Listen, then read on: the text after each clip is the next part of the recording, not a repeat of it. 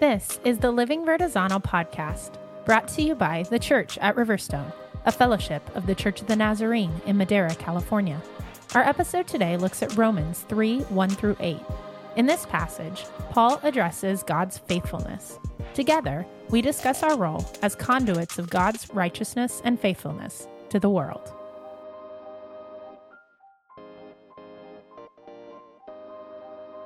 Hi, everybody. I'm Nick, I'm Natasha. I'm Brittany. I'm Derek. and we are the Living Vertizontal podcast, back with you this week to continue our journey through Romans together. Um, as a quick reminder, in our episode last week, we finished out chapter 2 as we looked at Romans 2, verses 17 through 29. And in this passage, Paul discussed the shortfall of the Jews' dependence on the law. And from that, we around the table discussed what it means to be included in the family of God.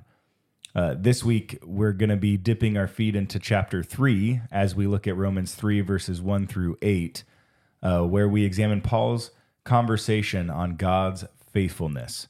Uh, I believe today we have Brittany reading for us. So, Brittany, would you read Romans 3, 1 through 8? Then what's the advantage of being a Jew? Is there any value in the ceremony of circumcision? Yes, there are great benefits. First of all, the Jews were entrusted with the whole revelation of God. True, some of them were unfaithful, but just because they were unfaithful, does that mean God will be unfaithful? Of course not. Even if everyone else is a liar, God is true.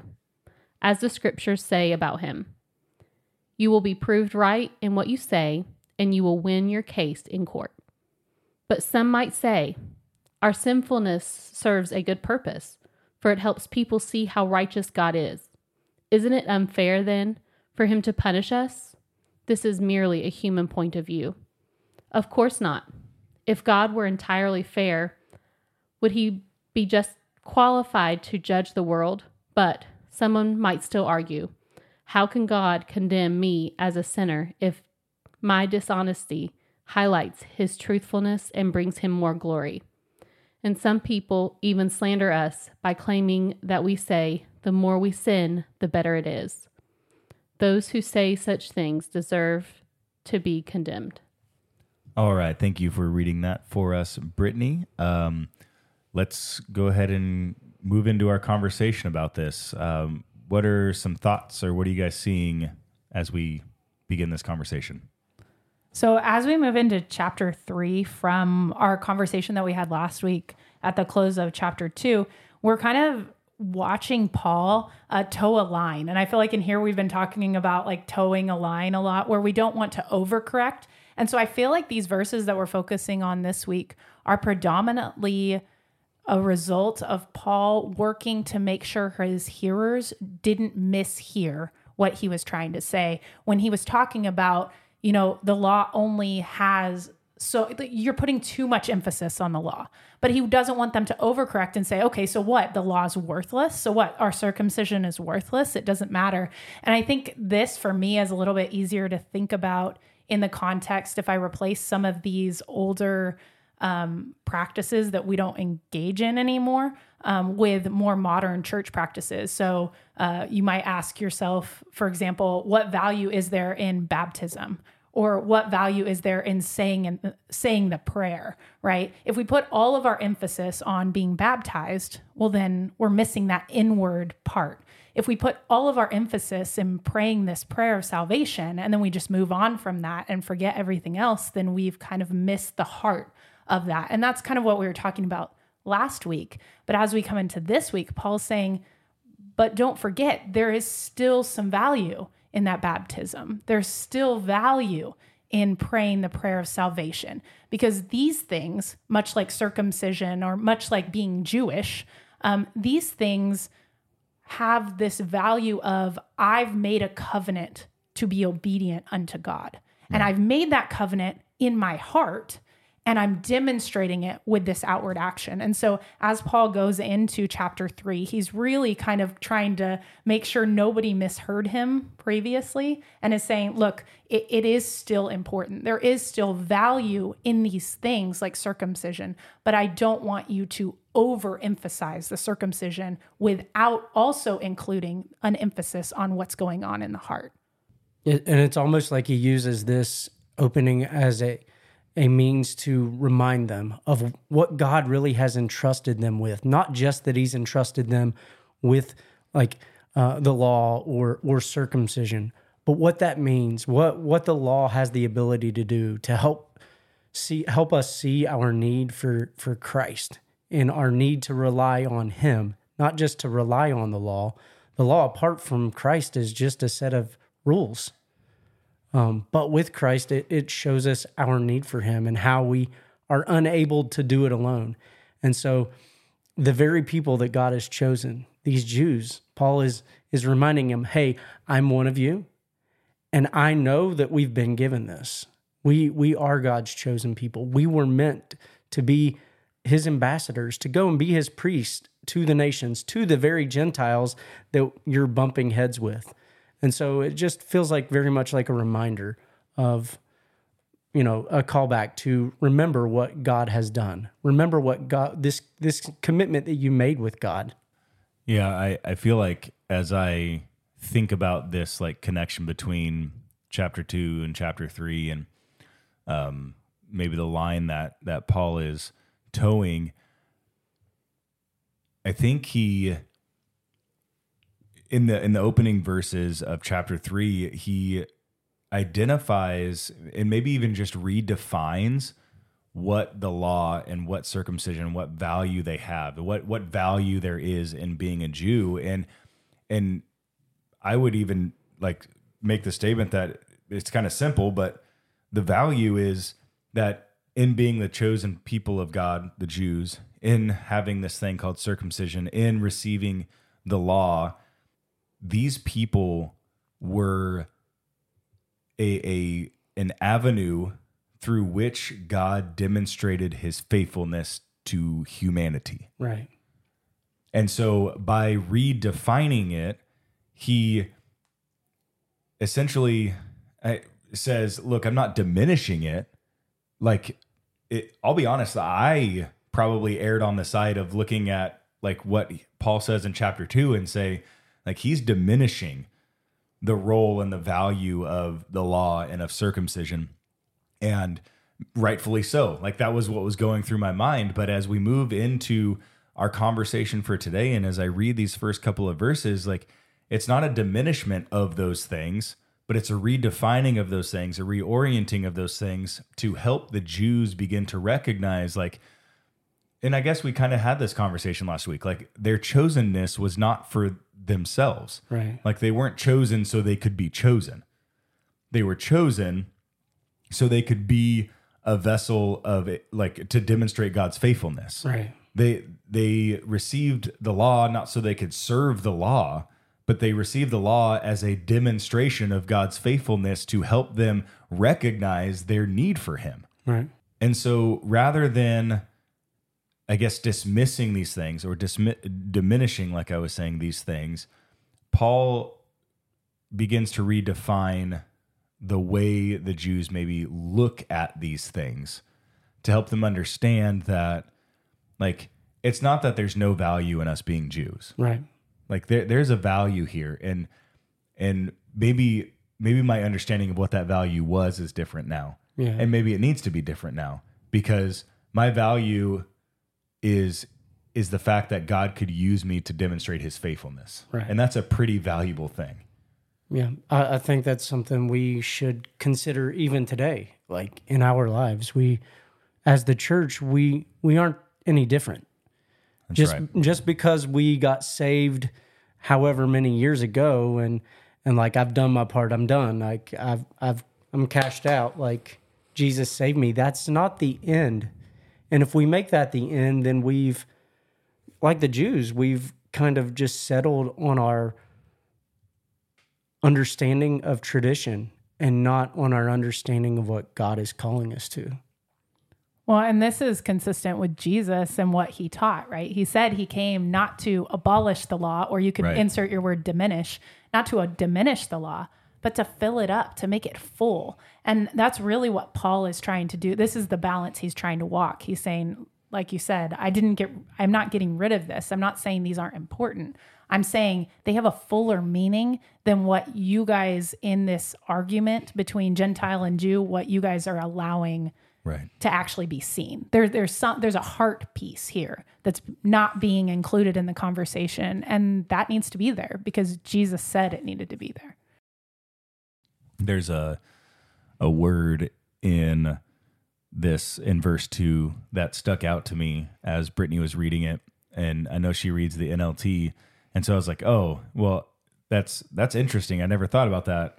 Uh, but then apparently I just didn't notice it because it's also used in the NIV but the word entrusted like that for me that when I read that like that's that's mind-blowing the Jews were entrusted with the whole revelation of God, is what NLT says, or the Jews have been entrusted with the very words of God, is what the NIV says. To entrust somebody means that you are placing trust in that person. And so if I think about it like that, like, what value is there in being a Jew? Well, there's a huge value. Like, Right. God trusted you. Mm-hmm. God trusted you with his words, with his plan, with his mission. That's a big deal. That's a huge deal. Again, it's not so that way like they could just be a special people, right? Like that's where the it got lost in translation because they they misunderstood the assignment. But like God entrusted them. He trusted them to accomplish his task. And when I think about that, I mean, there's so many parallels as as you and as Natasha, you and Derek have been like drawing out already, but in the same way, you know, the closing words of Matthew call us to go and make disciples. Like the word entrusted is not used there, but like even today, just as God entrusted the Jews with his word to to be a blessing to the nations like he has entrusted us he has entrusted his church with his mission even still today. And so as uh, like you were talking about Derek like as Christians as people who have come to Jesus maybe we've prayed the prayer or um, you know we've done these things pray the prayer we've been baptized um, those are not the end in themselves like those are just the beginning of this journey now where we have the opportunity to be a vessel of God's faithfulness to the world. Like now we get to be part of that chosen people. Mm-hmm. Like Paul talked about last week, right? Like circumcision isn't an outward thing, but a circumcision of the heart. We talked about how in Matthew he says, you know, the people that are in my family are the ones who do the will of my father. And so this redefinition of being in the family as we surrender ourselves to Christ, we become in the family. And as ones who are in the family, we're not in the family just so we can have a different last name. Yeah. We're in the family so that now we can have a different purpose. Yeah. And we can be people who are, are avenues, conduits Right. of God's faithfulness to everybody else. Yeah, we, we always talk about discipling, how we're always, you know, you're discipling someone to something. Um, and it's kind of the same way. Like the Jews were trying to reproduce something, but they weren't trying to reproduce followers, they were trying to reproduce Jews. And, and so instead of trying to reproduce someone that looks like you, talks like you, acts like you, reproduce someone that looks like Jesus, talks like Jesus, acts like Jesus. Well, and this is the struggle that we have when we we unintentionally disciple people. We step into the role kind of of Jesus in their life. And there's an element of hand holding, I think, in the beginning that has to be present. I think of my kids, and there's an element of me needing, absolutely needing to represent Jesus to them. Um, but in time and and even now, even while they're little, I want them to begin having this relationship, this direct connection with Jesus. Because when my my little girls, when they go to school and they've got to figure out how to navigate some sort of friend issue, I want them to be able to do that because Jesus is with them and because Right. they're listening to him. And but if they're just going to respond the way that mom has instructed them to respond, so they're living by mom's law that will came from Jesus, as good intended as it is, mm-hmm. it doesn't take into consideration the exact situation they're in, and they have the Spirit with them. And so if I can make disciples not of myself following Jesus, but actually get them to follow Jesus instead of following me following Jesus, Right. then that's going to be I mean that's what we want. And I feel like that comes into play exactly here because what you just said Derek, you're the Jews are trying to make the Gentiles follow them as they follow Jesus as they follow God instead of get allowing the Gentiles to follow the spirit of Christ directly. Yeah. And like a- as we have this conversation, this is the unfaithfulness that I feel like Paul is kind of alluding to as we talk about this. It's not that they've they had they've been faithful to follow rules, but they've been unfaithful to help people see this real Christ, see this real relationship instead of this set of do's and don'ts. And I mean, it's easy to fall into that trap.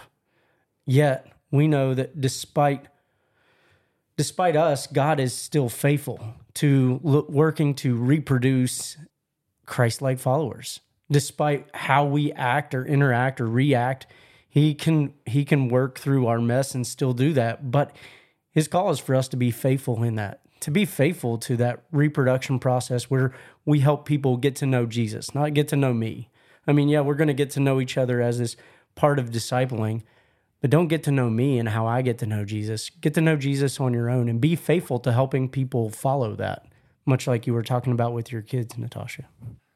Yeah, and I mean, as I think about this conversation with kids and with what you were just saying, Derek, like, uh, and then look at verse three, I, I guess as a father, knowing that I have this responsibility to raise children, regularly I find myself feeling inadequate. Regularly, I find myself thinking, "Man, I've just botched that. Like I have just failed at what I was supposed to do there."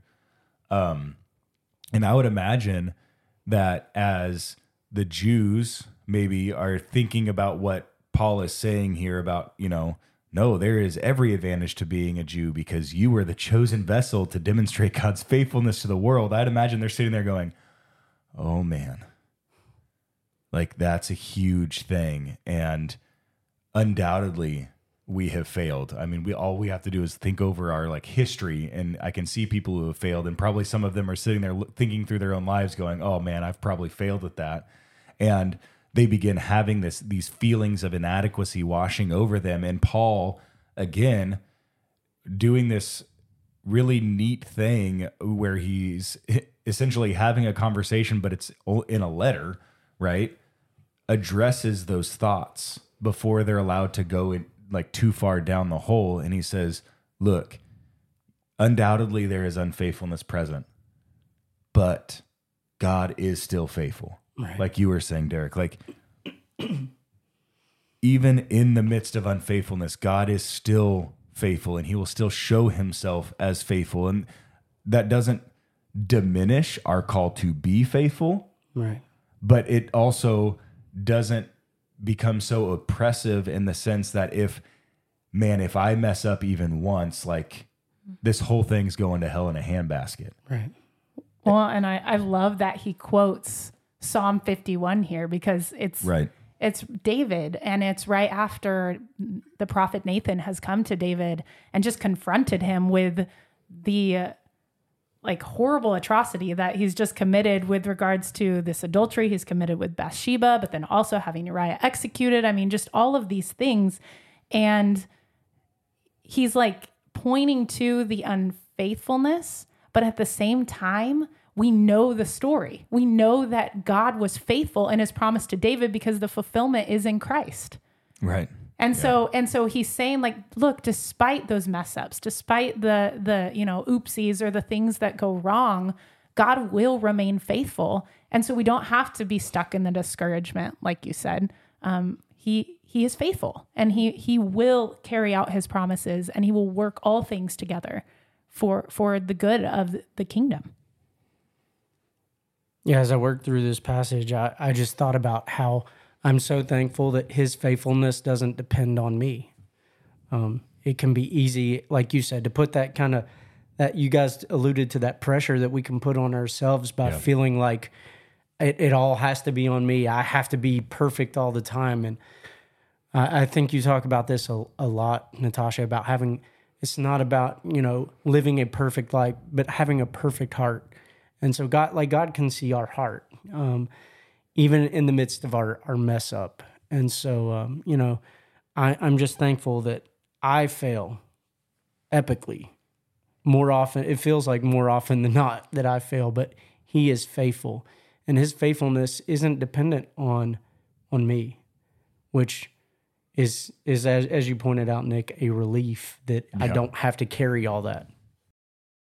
What Paul is employing here in this part of Romans, and he employs elsewhere, is known as hypothetical inter, interlocutor.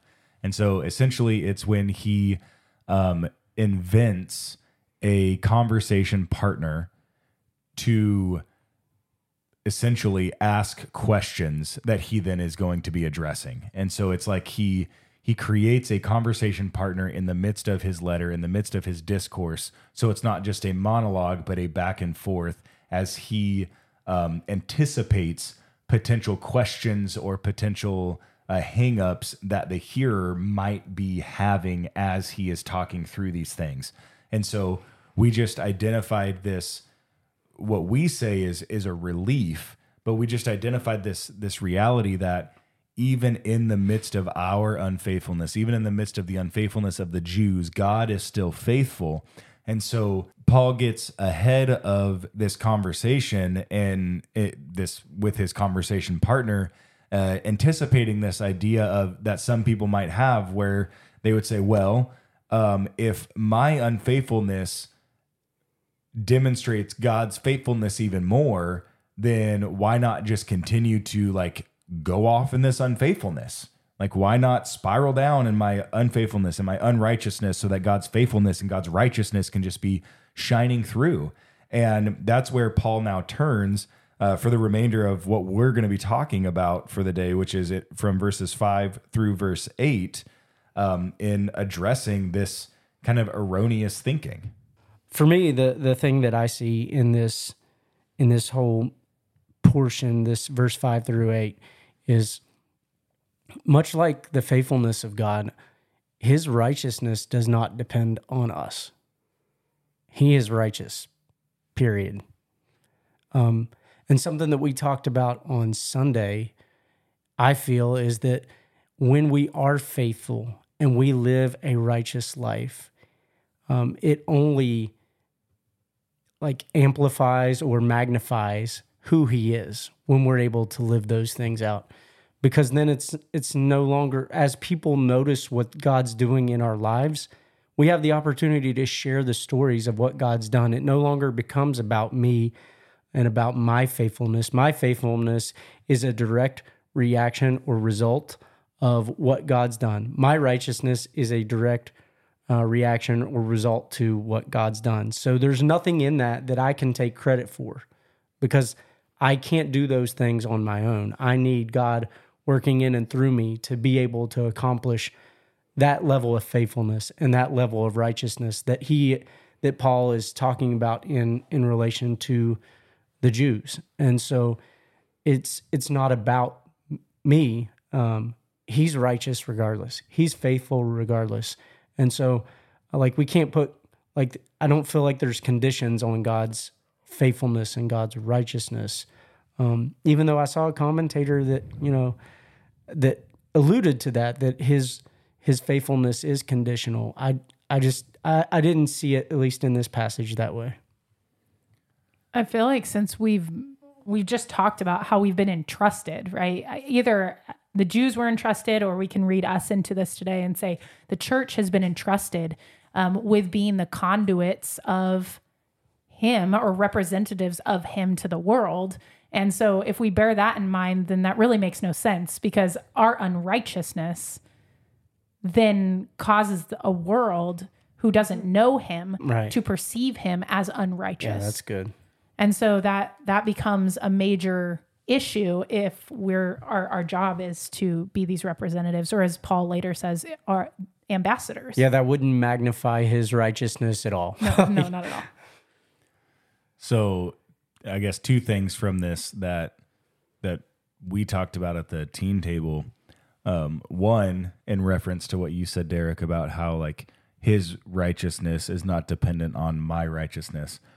We we spent a lot of time at the teen table talking about that and how, like, if we define God's righteousness through the lens of our unrighteousness, we make God's righteousness dependent on and defined by humanity. Yeah. And to define God by humanity elevates humanity above God and puts humanity in the place that it was never intended to be.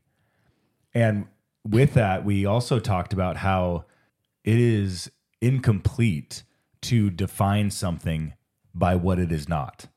So at our at our table, we were talking about how like I was like, can you um, define a uh, a square for me? So imagine we have this picture in front of us. We have a circle, we have a square, and we have a rectangle. Can you define a square for me without actually telling me what a square is, but tell me what it isn't? And they were like, well, it's not round. It's like great. So that eliminates one of the things from the scene, but we still don't understand what a square is because there's still two things left that look different and one of them could be a square and one of them isn't a square maybe. We but we don't know because we've defined what it is by what it isn't. And in the same way when we like when we look at what paul is talking about here like he is warning against defining what god is by outlining what god isn't. And that's just i, I mean that's silly. That's absolute silliness. Um, god is god we are not. And we've got to stop trying to reason and logic our way into a full understanding of who he is. That's just not our place. God is righteous always, whether I'm righteous or not. Right. My unrighteousness or my righteousness does not change the level of his righteousness Right. period. The other thing that this conversation brought to mind um, from what you were saying, Natasha, about this idea of us being like conduits of God's faithfulness, conduits of God's righteousness, and how, like, man, it's no wonder the world is messed up because we are so messed up. And if they think that, it, like, if their understanding of God's righteousness is be, is coming by means of what we look like, like, there's no hope. And so we also kind of talked about that at our table and how um, we looked at righteousness as like light. And so if we were to imagine that like God is the brightest light, and we are, since we are conduits, we are a a, a window. I imagine that an unrighteous window would look kind of dirty, right? And so, if God's righteousness we've already identified is a constant thing, so this light is just constantly bright, and the rest of the world is on the other side of the window because I'm supposed to represent a conduit of God's righteousness to the rest of the world, but I am super unrighteous, and so my window is super dirty. The perspective that the rest of the world is going to get of God's righteousness is or of God's light is not going to be a very bright light. Like it's going to be cloudy, it's going to be dim. Like obviously they're going to see that it's light, but it's not going to be as light as it should be. And so when we clean the window, when we become more righteous, right? I recognize that maybe this is falling short, but you know, bear with me in the picture as we allow Christ to make us righteous, I imagine that window gets cleaner. And as the window gets cleaner, the light that's able to pass through becomes closer and closer to the fullness of that light that exists on the other side of the window. And so when people see, are looking at the window and seeing the light, they are seeing a clearer representation, clearer understanding of just how righteous, just how bright that light is. And so, like, no, our unrighteousness does not allow God's righteousness to shine through all the more. Right. Our righteousness, as you were saying, Derek, when we think about that picture specifically, is what allows God's righteousness, God's light to shine through all the more because we become less, we we become Right. less of a distraction and people are able to see him. So I'm reading this book about um, positive. It's called The Power of Positive Leadership, and one um, the section that I'm on that I read last night was talking about accountability and love, and I kind of caught me off guard because love isn't really something that I think about in the workplace. Um, I, I think more of you know like respect and that kind of stuff, um, but not so much love. But I think it applies to this this passage because it talks about with if you have love and no accountability, then you you just have like this fluffy like oh it's okay and there's not a lot of greatness and, and not a lot of nothing's produced through that. But if you have accountability and no love, then you just have kind of what the Jews had, like hmm. just doing what we say we're supposed to do and just, you know, without that relationship. But if you have both, then you have accountable people who uh, feel loved. They produce great things and, you know, they feel connected. And I think that can, you know, goes in the workplace and also can be here is if we are if God holds us accountable but doesn't love us, then we're just going to do follow the rules. If he just loves us but doesn't hold us accountable, then we're just going to sing kumbaya. But if he holds us accountable and loves us, then we can change the world. Mm-hmm. And this is that's the fine line that mm-hmm. Paul is trying to to balance as mm-hmm. he spells this out for the Jews and the Gentiles. Remember, ultimately trying to bring unity to to these two groups over this very divisive issue um, that really is testing some core beliefs that some of them have held since childhood. And so, I don't know, maybe if we kind of hold together what you were just saying, Brittany, and this idea of love and accountability and bring in that thought picture, as silly as it might be, that I was talking about with the the youth on Sunday and then also in this podcast, and recognize that just the fact that we have the opportunity to be that window, like that's a demonstration of God's love for us. Like he has chosen us. He he has created us for a purpose and called us to a purpose. And so we we are this window and that's that love. But our window's kind of dirty. And if he were to not have any kind of accountability, that window would just be allowed to get dirtier and dirtier and dirtier. And we wouldn't be very productive at accomplishing the task that he had called us to, which was which is to be a conduit of his his righteousness and his faithfulness to the world. But as as we allow and invite that accountability into our lives, he is able to begin to clean that window. And as that window becomes cleaner and that melding together of of the love which allows us to be the window and the accountability which cleans the window comes together, we begin to reflect more and more that like ideal conduit that he has called us to be and we can be productive for his purpose. And so as we kind of talked about on Sunday, maybe this week the the invitation is for us to recognizing that we are loved and we are chosen by God for his purpose to allow him to search us and begin maybe even the painful process of removing some of that grime from our window so we can be a, that better conduit for him in the world around us so that people can see us and and or look at us and actually see God's faithfulness more clearly.